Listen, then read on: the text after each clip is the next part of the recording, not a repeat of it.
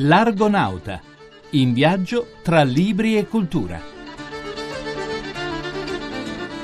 Nella prima puntata, dopo la mancata Apocalisse, le donne dei dittatori, il senso ultimo delle cose, un esordio di qualità, la storia di un grande innovatore del teatro durante la rivoluzione bolscevica, liberalismo vero e falso nella rivista di politica. Ecco qui, cari amici, siamo sopravvissuti alla mancata fine del mondo e possiamo ricominciare ad occuparci dei nostri libri. Eppure, ancora mercoledì 4 dicembre, qualcuno poteva scrivere su internet che quella giornata si doveva considerare come il biglietto da visita de Maya, soltanto perché il cielo di Roma era diventato scurissimo e luminoso ad un tempo, con una visione sicuramente apocalittica. Ma così non è stato. Lasciamo perdere allora queste fisime e rimandiamole ad un altro momento che di certo i nostri profeti mass mediatici si inventeranno ben presto.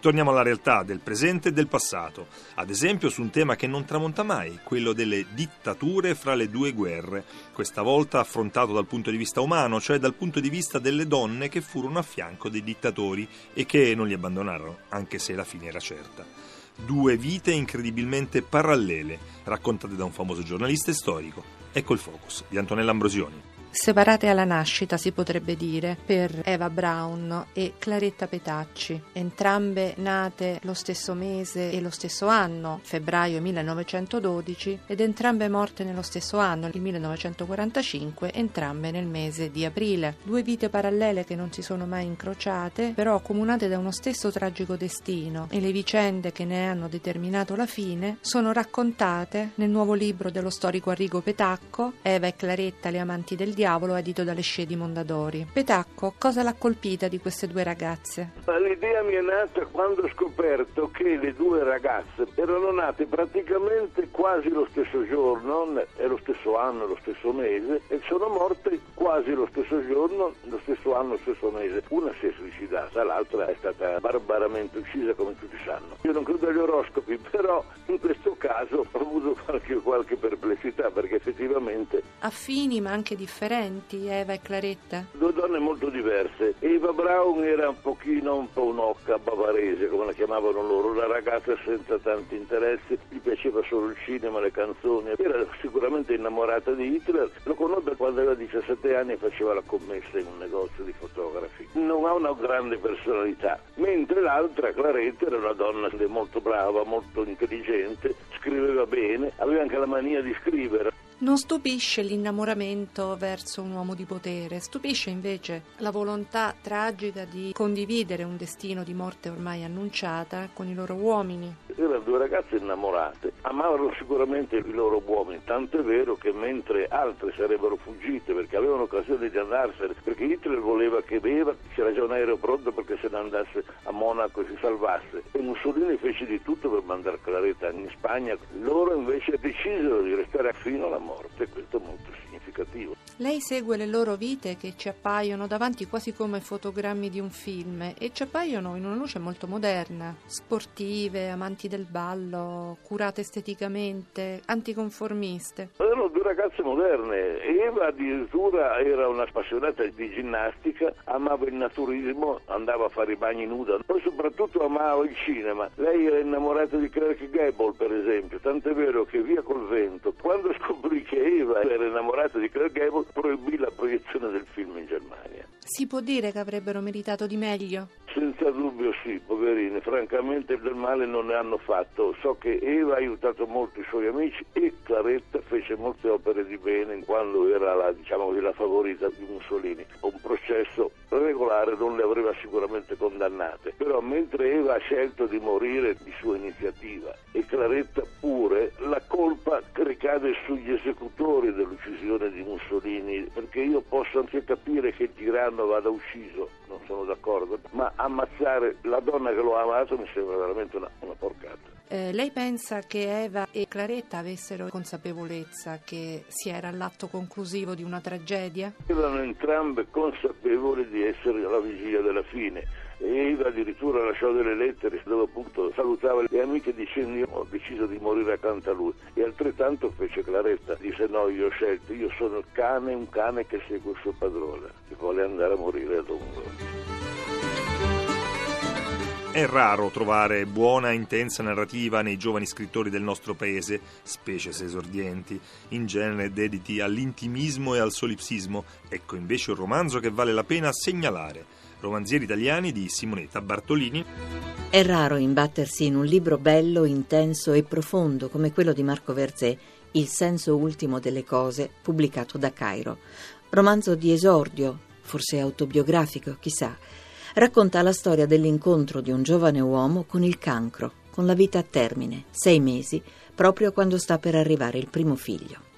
Quei sei mesi rimanenti al protagonista per uscire dal mondo sono gli stessi che restano al feto per diventare bambino.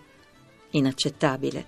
E infatti il protagonista non l'accetta e fugge dal quotidiano per rifugiarsi in una cascina abbandonata in Umbria, dove attendere la morte in compagnia della disperazione troverà il senso ultimo delle cose, troverà il trascendente, la forza di una spiritualità guardata prima con sospetto, contrastata con l'arma dello scetticismo, allontanata per il timore si riveli un'illusione e infine accolta con stupore, senza enfasi.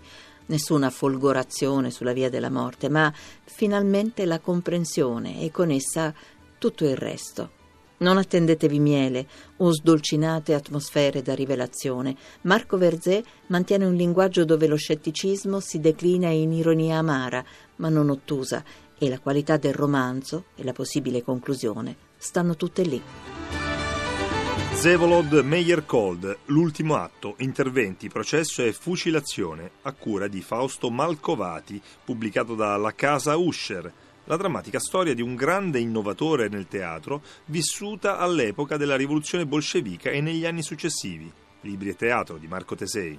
Meyerhold, ovvero il talento a teatro e nel teatro, grande regista assieme a Stanislavski, ma soprattutto artefice di una vera rivoluzione sul palcoscenico. Meyerhold, ovvero l'ansia della ricerca, l'avanguardia e la biomeccanica che condizionerà il lavoro dell'attore per sempre. Meyerhold e i suoi tempi, schiacciato tra la libertà del genio e le strettoie sorde cieche del bolscevismo. Viene arrestato nel giugno del 1939, processato, torturato e fucilato nel febbraio del 1940. Il libro riunisce documenti documenti in parte inediti anche in Russia degli ultimi anni della sua vita. Il regista difende le proprie scelte, spiega i principi ispiratori della propria attività professionale, afferma persino la sua coerenza di uomo di partito insieme di uomo di teatro, ma non serve a niente. La dittatura ha paura lo stesso, non accetta sperimentalismi, idee nuove, non capisce il genio, lo mortifica e non contenta, elimina fisicamente chi di questo genio è portatore. Di Meyerhold resta un percorso obbligato per tutti coloro che affrontano la scena anche in modalità modalità diverse, con approcci diversi,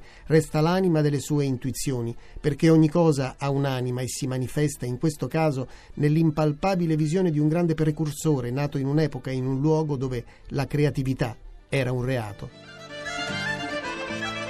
Buona e cattiva politica. Liberalismo vero e falso. Questi i temi di grande attualità nel nuovo numero della Rivista di Politica non solo libri di Riccardo Paradisi. In tempi di generale disprezzo nei confronti della politica c'è una domanda che per opportunismo si evita generalmente di porre. Ma davvero si può vivere senza un ordine politico? La rivista di politica, diretta da Alessandro Campi e pubblicata da Rubettino, risponde a questa domanda dedicando un nuovo numero monografico al politologo francese Raymond Aron. La condizione politica, dice infatti Aron, è consustanziale alla condizione umana. È questo il senso del saggio di apertura di Giulio Deligio, a cui segue quello di Joël Mouric, dove emerge come il liberalismo politico e morale di Aron si riveli un punto di riferimento anche all'ombra della nuova crisi che sta sconvolgendo l'Occidente.